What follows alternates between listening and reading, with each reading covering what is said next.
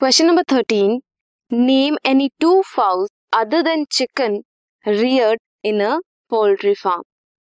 Poultry farm में chicken के अलावा दो और फाउल्स के नाम बताने हैं enlist four important components of poultry farm management सबसे पहले two fowls other than chicken are ducks turkey और गीज इन तीनों में से आप कोई भी दो लिख सकते हो इंपॉर्टेंट कंपोनेंट्स क्या होने चाहिए?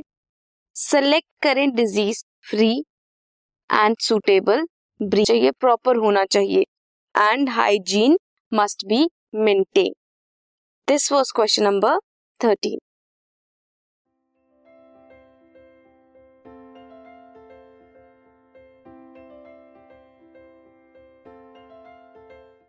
this podcast is brought you by hub hopper शिक्षा अभियान अगर आपको ये पॉडकास्ट पसंद आया तो प्लीज़ लाइक शेयर और सब्सक्राइब करें और वीडियो क्लासेस के लिए शिक्षा अभियान के यूट्यूब चैनल पर जाएँ।